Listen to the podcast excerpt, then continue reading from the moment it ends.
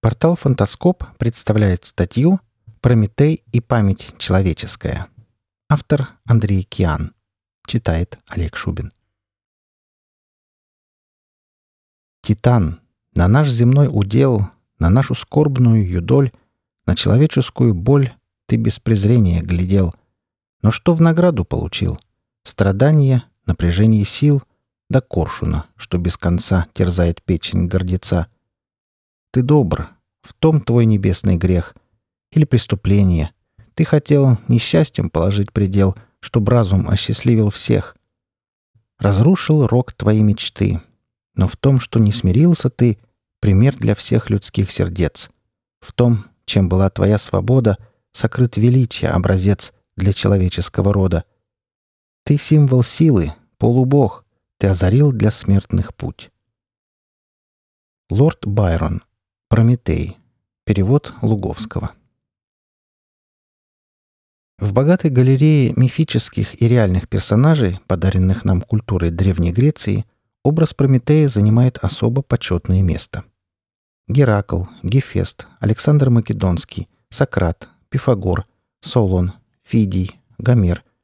Каждый из них славен по-своему, но именно Прометей наделен столь неподражаемой и мощной харизмой. Его аналогом в древнеримской культуре выступает Спартак.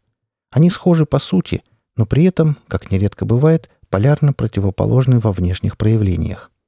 Спартак – восставший раб, узник империи, в которой рабы считались бесправными и безропотными, говорящими орудиями труда. Прометей – бог, сошедший с вершины Олимпа, с небес. Оба эти пути, восходящий и нисходящий, пересекаются в одной точке, лежащей на плоскости человеческого бытия, и тот, и другой стремятся принести людям свободу. Если бы Спартак победил, основав жизнеспособное, процветающее общество, его граждане, несомненно, почтили бы память своего благодетеля. Его именем называли бы улицы, площади и целые города, так что Спартакиада смогла бы составить конкуренцию Александрии. Даты его побед стали бы государственными праздниками, а детали биографии – основой для многочисленных пьес, легенд, песен, романов и научных трудов. Почему же этого не случилось с Прометеем? То, что его образ порожден человеческим воображением, в данном случае не значит ровным счетом ничего. О реальном Спартаке, кстати, известно крайне мало, историю пишут победители. Ради вымышленных богов люди воздвигали величественные храмы, о вымышленных героях слагали бесчисленные легенды. А вам когда-нибудь приходилось слышать про храм Прометея? Риторический вопрос. Да и произведения древнегреческих авторов, посвященные Прометею, можно пересчитать на пальцах одной руки. Самая известная – трагедия Эсхила «Прикованный Прометей», вторая часть трилогии. Первая утеряна полностью, а третья сохранились жалкие фрагменты. А ведь гораздо большие по объему «Илиада» и «Одиссея» дошли до нас полностью. В общем, нельзя не согласиться с Лавишем Мештерхази, который во вступлении к своей книге «Загадка Прометея» восклицает: «Прометей был величайшим благодетелем человечества. Так почему же в античном мире не назвали по нему ни одной звезды? Орел, что клевал ему печень, заслужил эту честь. Почему нет ни храма, ни хотя бы жертвенника или источника, рощи, посвященных его памяти? А между тем огромное звездное небо полным-полно совсем незначительными подчас персонажами мифологии и легенд». Есть сведения о том, что в Афинах Прометей почитался наравне с Афиной и Гефестом. Существовали даже специальные празднества – Прометеи. Однако подобной информации крайне мало. Обряды в честь Прометея не оставили заметный след в истории и культуре. Скажем, бег с факелами в его честь устраивали только мастера-горшочники. При этом само сословие ремесленников было посвящено именно Гефесту и Афине. И этой богине, помимо знаменитого Акрополя в городе, носящем ее имя, посвятили еще десяток Акрополей других городов. Количество известных храмов Афины далеко перевалило за 100. Среди них грандиозный Парфенон. При этом все наверняка понимали, хотя Афине приписывалось создание государства, закона и суда, изобретение корабля, флейты, плуга и важных ремесел, все это стало возможным только после того, как Прометей подарил людям огонь и заложил основы цивилизации. Но святилищем Прометея места поблизости не нашлось. Среди даров Прометея отмечается и умение обрабатывать землю. И опять слава досталась отнюдь не ему. Деметра считалась милостивой, благодатной богиней, кормилицей людей. Отчасти через посредство Триптолема, отчасти сама, она научила людей земледелию. В честь ее были установлены так называемые «элевсинские мистерии». Ей приносились в жертву коровы, свиньи, плоды, пчелиные соты. Что приносили в жертву Прометею, если это вообще происходило? Вряд ли кто-то способен дать исчерпывающий ответ. Основываясь на древнегреческих текстах, можно с уверенностью утверждать только одно – поклонение Прометею, если и существовало, никогда не приобретало более-менее массовый характер. Да и древние римляне не испытывали ни малейшего желания воздавать ему почести. Все знают, что Зевс – это латинский Юпитер, Гермес – Меркурий и так далее. А Прометей? Его аналог отсутствует, хотя почитать его было за что. Согласно Овидию, «Метаморфозы», книга 1, 78-88, Прометей не только облагодетельствовал, но и создал человека. И вышло из его рук не что-нибудь, а подобие богов, которые всем управляют. В отличие от животных, чьи глаза неизменно смотрят в землю, он одарил человека высоко поднятой головой, повелев в небо глядеть, подымая к созвездиям очи. Здесь Овидий не одинок. О том, что Прометей вылепил людей из земли, упоминал еще Гесиод. Подобные мифы не совпадают с буквой канонической версии, но полностью соответствуют ее духу. Чем же объяснить такое пренебрежение, такую очевидную несправедливость? Чтобы ответить на этот вопрос, сперва следует выяснить, кто же такой Прометей. И сделать это сложнее, чем кажется. Обычный человек ответит на подобный вопрос без задержек. Прометей – персонаж древнегреческих мифов, титан, полубог, герой, который похитил огонь у богов и подарил его людям.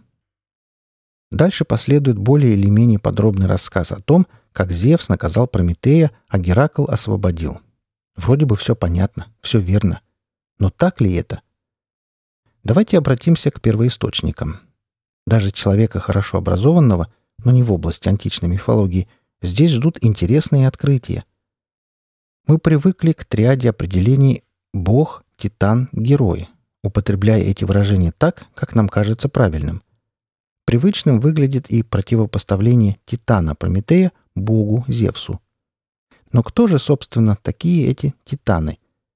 В прекрасном стихотворении Байрона, фрагменты которого вынесены в эпиграф, слово «титан» выглядит указанием не столько на происхождение, сколько на душевные качества. Точно так же слова «рыцарь» или «джентльмен» подразумевают нечто гораздо большее, чем социальный статус. Чтобы определить положение Прометея среди прочих мифических персонажей, Байрон вводит емкое понятие «полубог». Насколько же оно верно? На первый, да и на второй взгляд это довольно точные синонимы. Принято считать, что титаны – могучие, но уступающие богам существа. Восстав против богов, они проиграли войну и в конечном итоге сгинули без следа. Так что слово «полубоги» вполне уместно. Однако здесь следует еще раз вспомнить, что историю пишут победители, а затем поинтересоваться, как же представляли себе возникновение и заселение мира древние греки. Уже в самом начале нас ждет неожиданное открытие. Оказывается, существенной разницы между понятиями «бог» и «титан» нет в принципе. Эти слова указывают всего лишь на семейные связи. Древнегреческая теогония, мифы о происхождении богов, выглядит так. Сперва из хаоса, первоначальной сущности, появились Эреб, олицетворение мрака, и Никта, олицетворение ночной тьмы. От них родилась Гемера, богиня дневного света. Затем от нее и хаоса, или напрямую от хаоса, появился Уран, бог неба, объявивший себя правителем мира. Вступив с ним в союз, Гея, богиня земли, породила множество различных существ. Особое место среди них занимают человекоподобные, 6 братьев Титанов и 6 сестер Титанид. Именно они, заключая браки между собой, произвели Зевса, Геру, Посейдона, Эос, Селену, Гелиуса и прочих. Впоследствии от этих богов родились Аполлон, Гермес, Арес, Гефест, Афина, Артемида. Выходит, если следовать общепринятой традиции и считать Урана с Геей первыми богами, Титаны окажутся вторым поколением богов. Они – родители могучих Зевса и Посейдона, а вовсе не какие-нибудь бедные родственники. Дальше еще интереснее. Какое же место в этой системе занимает Прометей? Он – представитель третьего поколения, первый сын Титана Япета. А поскольку Зевс – потомок Титана Кроноса, Прометей приходится главному из богов двоюродным братом, причем опять-таки старшим, ведь Япет старший из Титанов, а Кронос – младший. Собственно, это делает Прометея старшим из всех богов третьего поколения. Он – бог, у которого гораздо больше прав, нежели у Зевса, восседать на Олимпе и править миром. И приставка «полу» здесь совершенно ни к чему. На это может последовать возражение. Никто же не зовет богом всем известного Атланта, а он, между прочим, родной брат Прометея. Но здесь другая ситуация. Линия раздела между богами и титанами проводится по итогам Титаномахии, эпической битвы за власть. Победители, сражавшиеся на стороне Зевса, нарекли себя богами, их поверженные враги остались титанами. Прометей поддержал Зевса, а Атлант возглавил его противников. Отсюда и разница. Выходит, с этой точки зрения Прометей еще больше достоин называться богом. К слову сказать, никто же не возражает против того, что мать Прометея, одна из первых сестер Титанид Фемида, зовется богиней правосудия. С понятием «герой» все еще проще. Так называли людей, обладающих особыми силами, способностями для совершения подвигов. Понятно, что к наследнику Титанов, внуку могущественного Урана, это не относится ни в коей мере. Его сила несоизмеримо превосходила человеческую. В самом деле, как справедливо заметил Лавиш Мештерхази, сколь ни прекрасно, сколь ни вдохновительно изображение Прометея человеком, упорным, стремящимся к небу, восстающим против самой природы человеком, оно ошибочно в самой своей основе. Прометей не восставал против природы, он превосходил ее, пускай за ним не были закреплены какие-либо конкретные явления, вроде того, как Зевс считался повелителем неба, грома и молний. Он все же обладал колоссальной мощью. И к небу Прометей не стремился, он имел полное право там находиться. Более того, очеловечивание представляет собой недопустимую смысловую и эмоциональную ошибку. Объявить Прометея человеком значит лишить его образ той жертвенности, которая и придает ему истинное величие. Задолго до христианства древние эллины создали концепцию бога, приносящего себя в жертву ради людей. Прометей добровольно принял страшные муки и длительное заточение, вместо того, чтобы попивать амброзию, предаваясь наслаждениям в чертогах Олимпа. Но если бы он не был богом, то и подобный выбор перед ним не стоял. А это полностью обесценивает каноническую легенду, искажает ее суть. Что же получается в итоге? Вместо жалкого, испуганного существа, тайком проникшего в обиталище богов, чтобы совершить кражу, мы видим величественного небожителя, который мог бы и царствовать на Олимпе, не то что посещать его. Прометей добровольно отказался от подобных притязаний. Он поддерживал Зевса в его борьбе за власть, ничего не требуя для себя. Но старшинство есть старшинство. В патриархальном мире это значит очень много. В частности, это напрочь опровергает расхожее мнение о похищении огня. Как и все прочие боги, Прометей мог попросту взять себе частицу огня, зажечь от него факел и делать с ним что угодно. Но даже если считать это преступлением, почему наказание вышло столь суровым? Прочим богам сходило с рук очень многое. Достаточно вспомнить интриги и убийства, совершенные Герой. Сколько раз, к примеру, она пыталась истребить Геракла, и Зевс неизменно прощал ее. Даже когда он сердился, гнев быстро проходил. Однако с преданным ему двоюродным братом он поступил гораздо суровее, чем с ревнивой женой. Почему? Очевидно, как раз из-за того, что неподчинение Прометея могло иметь далеко идущие последствия. Гера никогда не претендовала на верховную власть, даже когда она призвала титанов свергнуть Зевса, положив начало Титаномахии, речь шла о возвращении трона к Кроносу. И, как сказано выше, руководил титанами Атлант. А вот Прометей мог не только начать восстание, но и возглавить, причем на законных основаниях. Старший есть старший. Конечно, Зевс опасался, что его свергнут, как он сам сверг Кроноса, который в свое время проделал это с Ураном. Впечатляющее своей жестокостью наказание должно было не только сломить Прометея, но и стать внятным предостережением для всех остальных богов. Все так. Но тогда неблагодарность людская становится еще очевиднее. Прометей не только облагодетельствовал людей, не только пострадал за человечество, но и стал жертвой явной несправедливости. Почему же наши предки не стремились воздать ему должное? В чем причина? Был ли это страх? Естественное людское желание не будить лихо, пока спит тихо?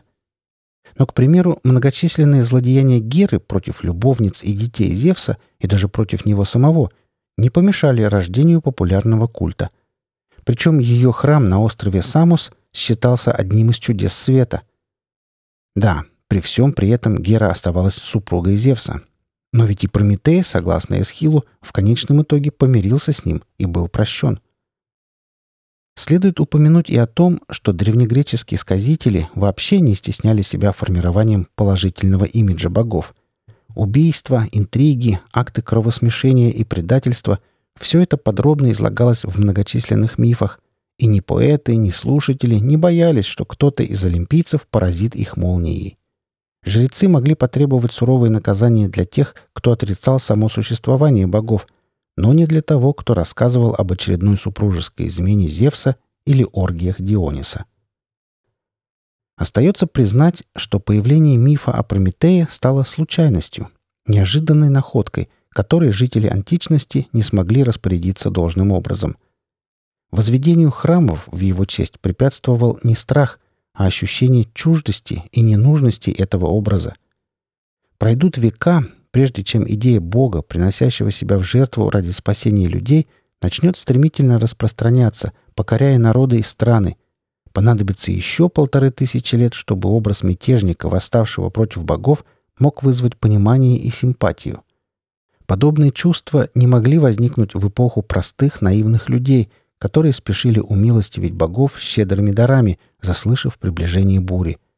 Чтобы объяснить, откуда взялась культура, цивилизация и кого благодарить за это, хватало мифов об Аполлоне, Афине и Деметре. Эти и все прочие божества вели себя совсем как люди, проявляя то доброту, то жестокость, то великодушие, то обидчивость, и верующие не испытывали смущения, обращаясь к ним для решения мелких бытовых проблем. В самом деле, странно было бы просить Прометея о помощи, собираясь купить нового осла, изменить жене или продать втридорога какому-нибудь недотепе амфору некачественного оливкового масла. Такая точка зрения выглядит логичной и обоснованной. И все же есть одна деталь, на которую следует обратить внимание. Выше я задавал вопрос, приходилось ли вам слышать про храм Прометея. Теперь задумайтесь, не странно ли звучит само это словосочетание? Да, оно непривычно. Но только в этом ли дело? По-видимому, нет. Так же, как и в том, что при мысли о поклонении Прометею возникает какое-то внутреннее сопротивление. Это ни в коей мере не отменяет позитив, связанный с его именем, просто само это выражение звучит противоестественно. И действительно, в чем естество образа Прометея? В идее Бога, отказавшегося от атрибутов божественности, принятых в эпоху античности, эгоизма, жестокости, равнодушия к человеческим судьбам. В то время как прочие боги безразлично взирали на жалких существ, копошащихся у подножия Олимпа, или использовали их в своих целях, достаточно вспомнить вмешательство свыше в Троянскую войну или манипулирование судьбой Геракла, Прометей снизошел к людям, чтобы нести им добро. Всем без исключения, не различая ни иудеев, ни эллина, и это при традиционной гордости греков, всегда отличавших себя от варваров, при том, что каждый народ, а то и город, имел своих богов. Не зря народная память не сохранила описание того, как и где произошла встреча Прометея с людьми. Это не имело значения, ведь речь шла о действии, касающемся всего человечества. Важная деталь. Прометей ничего не требовал взамен, не ставил никаких условий. Огонь и прочие блага — это действительно дар в прямом смысле слова. Люди могли поклоняться каким угодно богам, могли делать что угодно. Прометей не ограничивал их свободу. Он также не призывал их восстать против Зевса, лишь показывая своим примером, как нужно противиться воле тирана, не проявляя при этом ни малейших попыток занять его место. Таким образом, выражение «полубог», хоть и является неверным по сути, все же имеет определенную логику. Прометей вел себя иначе, чем все остальные боги. Он противопоставил себя не только Зевсу, но и всей теологической системе того времени. И отсутствие соответствующего культа отлично вписывается в этот образ. Действия Прометея бескорыстны, основаны на нравственных побуждениях, и также нематериально, но ощутимо выглядит отклик на них. Величественные сооружения с жертвенниками и статуями – это для остальных, для обычных богов. Храмом Прометея стала человеческая память, возвысившая его именно в те времена, когда многобожие осталось в далеком прошлом, а сюжеты древнегреческих мифов, так долго вдохновлявшие европейских художников и скульпторов, уже начали порядком надоедать. Вот уж поистине, я памятник себе воздвиг нерукотворный. Бог без храма. Культ без толп коленопреклоненных верующих. Что это? Одно слово. Прометей. Этого достаточно. Вы слушали статью «Прометей и память человеческая». Автор Андрей Киян. Читал Олег Шубин.